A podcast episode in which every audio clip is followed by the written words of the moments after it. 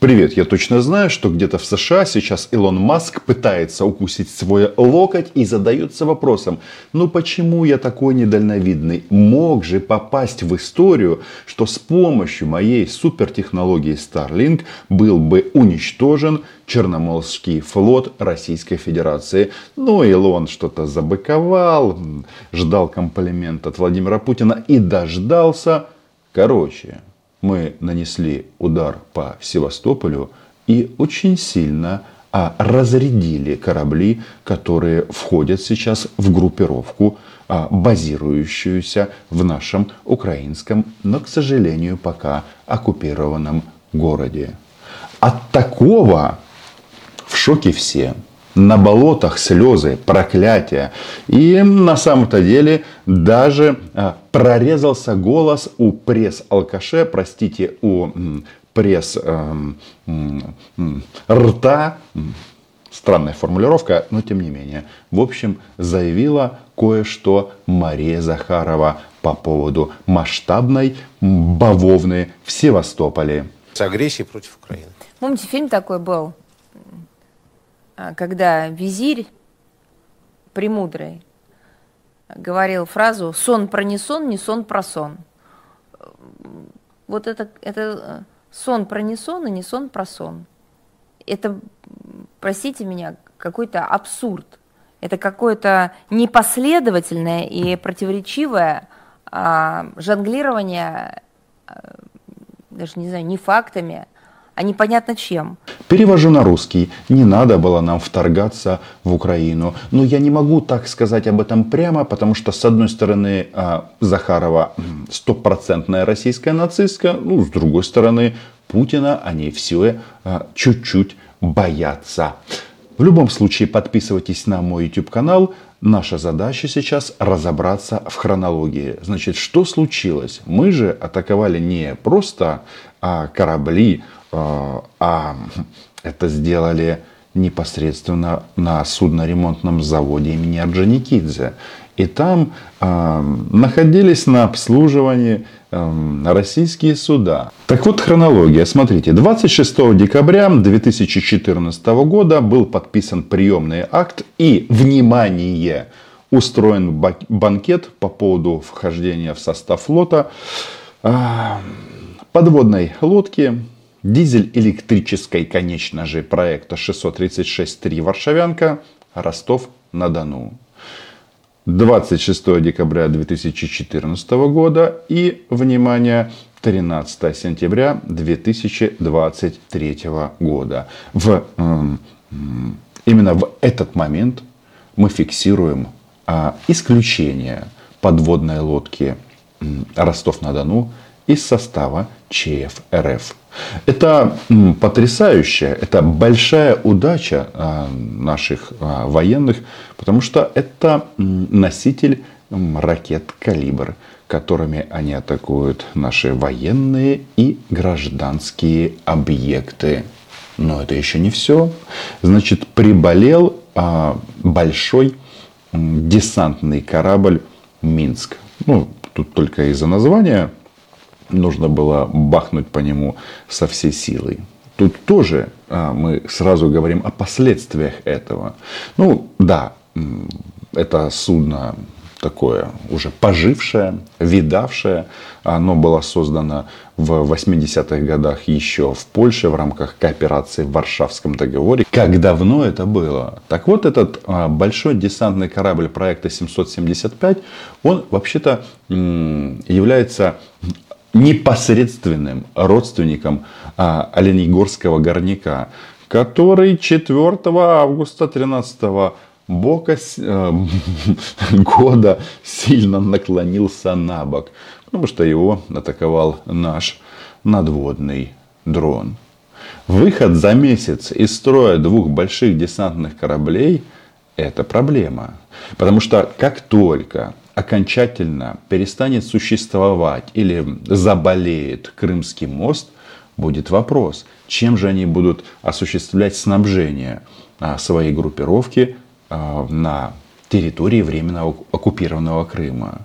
с большой вероятностью можно будет поставить на российский флот надувные матрасы, розовые круги, ну и другие плавсредства. Единственное, что они хороши только для эвакуации на материк, в Россию. Как это называется? Это движение неплохо описал Владимир Рудольфович Мудозвод. Понятно объяснил? А все ваши сопли, вопли в задницу себе засуньте. В поросячью. Хвостики подняли и в задницу себе засунули. И дружно направились прочь прочь из Крыма. Я понимаю, что здесь так мило, по-домашнему, душевно, совсем не хочется уезжать. Но российским собачка свинка триколор делать на украинской территории абсолютно нечего. По уточненным данным, значит, а, выведены мощности по ремонту и обслуживанию российских кораблей, минус два работника этого предприятия и десятки раненых. Это очень и очень неплохо. И самое главное, возникает а, ключевой вопрос. А где, где было славное российское ПВО? Там же, как всегда, они все стянули под Москву. Именно Поэтому они так часто и активно пропускают. И этот процесс будет продолжаться. Однако интрига остается. Что же там произошло? в Севастополе. Значит, а, руководитель оккупационной администрации Развожаев так как-то очень странно все описал. Значит, есть попадание по негражданскому объекту. Если он не гражданский, то он какой? Он военный. И да, Украина наносит удары для того, чтобы минусовать российские средства поражения. А российскую армию во всех ее проявлениях. Будь то самолеты в Пскове, будь то корабли в Севастополе. И да, мы, мы уже начали. А то кто-то подумает, что мы еще не начинали. Нет, нет, все только набирает ход. Так вот, а, самый главный вопрос, что же прилетело туда? Значит, по информации российских оккупантов, они сбили 7 из 10 ракет. А, ну, они бы избили, сбили бы все, если бы не было кадров горящих российских кораблей. Сейчас частично а, успеха нашей армии они были вынуждены подтвердить. Обычно они сбивают э, наши ракеты, например, зданием ФСБ где-то в Курской области, ну или какими-то другими объектами. Там, кстати, в Курской области прилетело по ракетному, по заводу, который производит ракетное топ, топливо гептил. Так, ну, на фоне бавовны в Севастополе, это практически мелочи. Значит, читаю я российских пропагандистов и что у них там? Вопли, крики. Это удар не Украины. Это удар Британии или Франции пытается как-то оправдаться, найти аргументы российский пропагандист Мардан. Ну, конечно, это не Украина. С другой стороны, что ты подлажалуешься? Ты ж хотел войны с НАТО. Ну, вот тебе прилетели натовские ракеты. Хотя натовские ли они? Большой вопрос. Это большая военная тайна. Значит, а, Мардан сокрушается, ракеты их, разведка их, наведение их. Формально по Севастополю бьет Украина, фактически как и 150 лет назад по Севастополю бьют Британия и Франция. Я думаю, что все хорошо, но пусть по Новороссийску бьет – Франция и Великобритания, а с Севастополем, точнее с российскими оккупантами в Севастополе мы разберемся сами. Но, как вы понимаете, на то она и беда, чтобы не приходить одной. Потому что в то время, пока горели российские боевые корабли в Севастополе, Владимира Путина хвалил 인. 함께 있을 것임을 다시 이 기회를 빌어서 확언하는 바입니다.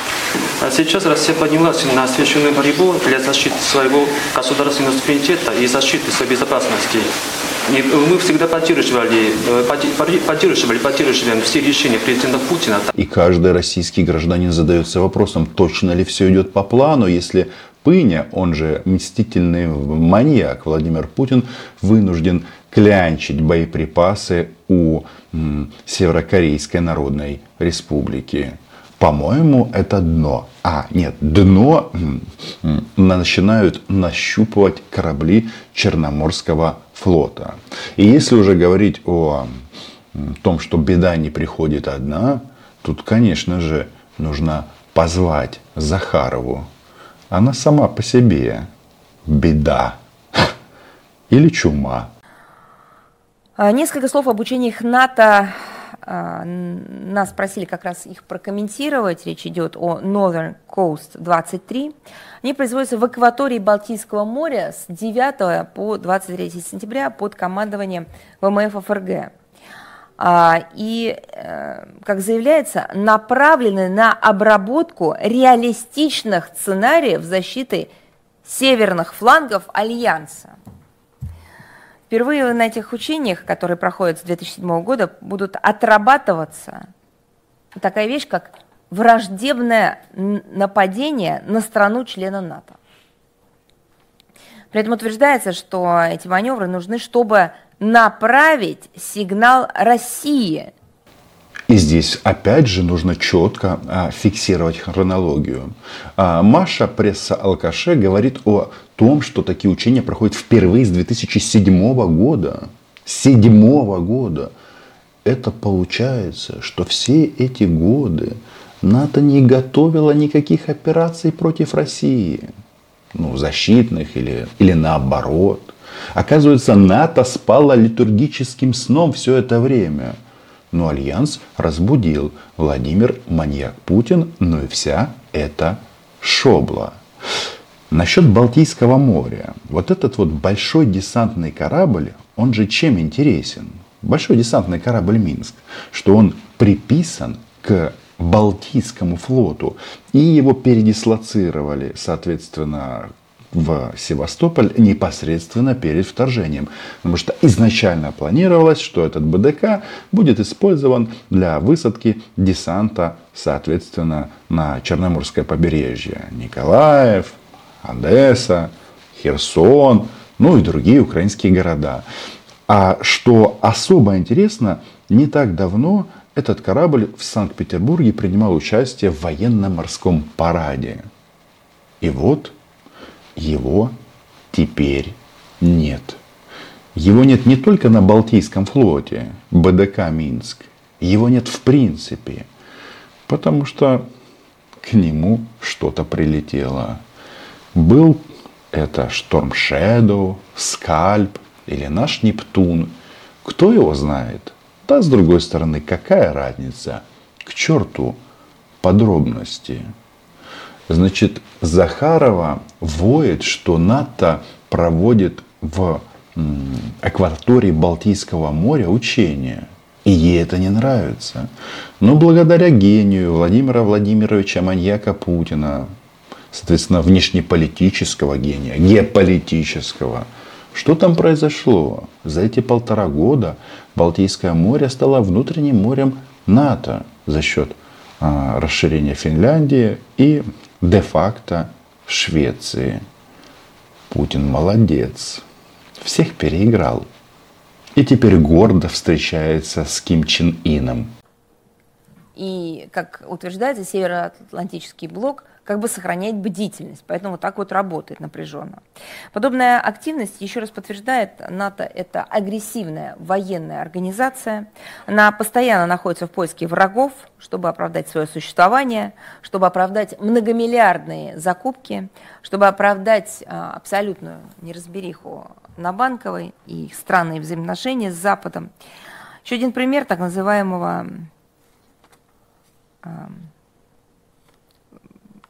странного поведения а, когда некогда мирное Балтийское море стараниями натовцев превращается в еще один регион геополитического противостояния. Нет никакого геополитического противостояния, потому что Раша все просрала.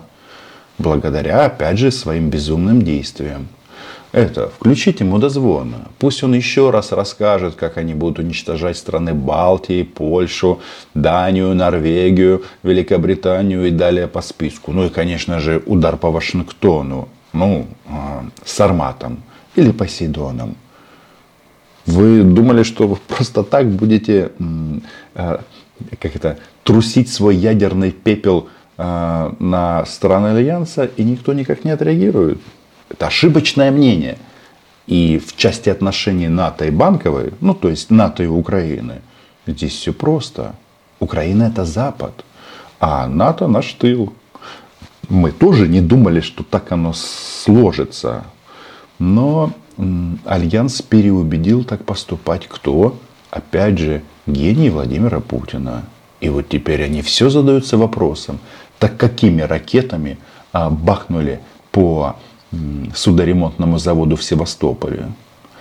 И когда Ким поддерживает Владимира Путина во всем и всегда, может быть, он стебется с престарелого маньяка и думает, быстрее бы вернуться от этого безумного деда в свой бронепоезд, закрыться с девственницами в вагоне и думать о великом северокорейском народе. Зачем тратить время с маньяком? ВВХ. Это те люди, которые одновременно поддерживают, в частности, экологическую повестку. А, я просто также напомню, что важно знать, когда мы анализируем подобные вещи – Россию во все натовские документы записывают как э, страну, с которой НАТО не ведет конфронтационной политики. Там так и написано, вот и прям у меня цитата есть. НАТО не ищет конфронтации с Россией. Ну, я не знаю, возможно, они не ищут, но просто как-то с каждым разом все находят больше и больше этой самой конфронтации. Пиздец. Что-то я давно не слышал от э, пресс-алкаше Марии Захаровой и других российских дипломатов призывов срочно НАТО сократиться. Сократиться и выгнать половину членов Альянса. Ведь перед российским военным вторжением полномасштабным в Украину говорили они об этом. Забирайте свои манатки и сваливайте на линию 1997 года. Вот полтора года назад кто искал конфронтацию с НАТО? М? НАТО или Российская Федерация? И что из этой конфронтации получилось? И в завершение. Значит, я вижу проклятие Оли Скобеевой в Волгоградской области. Там упал очередной самолет Су-24М. Это тот, который может быть а, модернизирован для нанесения ударов ракетами «Кинжал». Он пропал с радаров, потом нашелся и стало понятно, что летчики, которым, которые были внутри, больше никогда не будут бомбить Украину. Почему? Потому что они умерли. Подписывайтесь на мой YouTube канал. Называем здесь вещи своими именами. Ждем Севастополь. Возвращение в родную гавань. Деоккупацию украинского полуострова со всеми вытекающими последствиями для кораблей ЧФ РФ. Москва ждет. Крейсер Москва ждет. Украина была, є і буде. До зустрічі!